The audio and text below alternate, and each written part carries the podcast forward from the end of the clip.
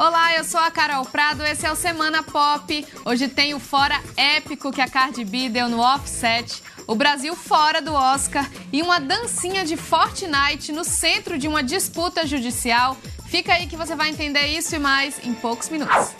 Pois é, muita gente adora imitar as dancinhas de Fortnite, esse jogo que é um fenômeno mundial. Mas agora é a empresa responsável pelo game que está sendo acusada de copiar uns passinhos que ficaram famosos na série Um Maluco no Pedaço.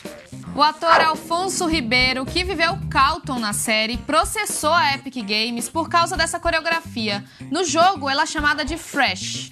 Ele quer receber direitos autorais, já que muitos dos próprios jogadores de Fortnite chamam o tal movimento de dança do Calton. Essa não é a primeira vez que o jogo se envolve num caso desse tipo. Também nesse mês, o rapper Tio Millie processou a empresa por causa de uma coreografia. E o movimento Me Too, que abalou Hollywood com denúncias de crimes sexuais, chegou à Argentina. Thelma Fardim, uma atriz do país, contou nessa semana ter sido estuprada aos 16 anos pelo colega Juan D'Artes durante a turnê de uma peça infantil em 2009. Outras atrizes já tinham acusado o mesmo ator por abuso. Ele, que é argentino, mas nasceu aqui no Brasil, nega as acusações. Bom, o fato é que a repercussão do caso fez as denúncias de crimes do tipo dispararem na Argentina e também abalou outras áreas do país. Um senador renunciou recentemente depois de também ser acusado de abuso. Outro com problemas com a justiça em um caso de crime sexual é o ator da Disney, Stone Westmoreland. Ele foi preso em flagrante tentando marcar um encontro para fazer sexo com uma pessoa menor de idade. A polícia já suspeitava do ator e armou uma emboscada para ele usando um perfil falso de uma criança. Westmoreland é conhecido por interpretar o avô da protagonista na série Andy Mack do Disney Channel. Por causa do escândalo, ele foi demitido do canal. E não deu para o Brasil de novo na categoria de filmes estrangeiros do Oscar.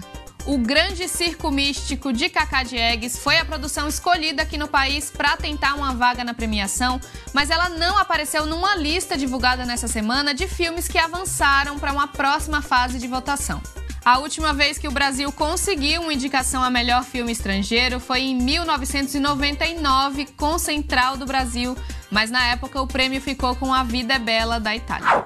E olha, se alguém teve um ano emocionante nesse mundão, esse alguém é a Cardi B. Ela lançou seu álbum de estreia, virou uma estrela do rap, arrumou uns barracos ótimos que eu contei aqui e agora protagonizou uma cena que você pode até achar digna de comédia romântica, mas a maioria achou só constrangedora mesmo. A moça tava lá fazendo seu trabalho num show nos Estados Unidos quando o ex-marido dela, o também rapper Offset, invadiu o palco implorando por mais uma chance.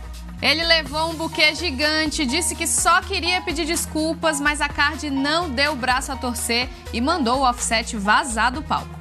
Isso que é mulher decidida, depois dessa, pensa bem se você vai mesmo voltar para aquele seu ex. Até mais.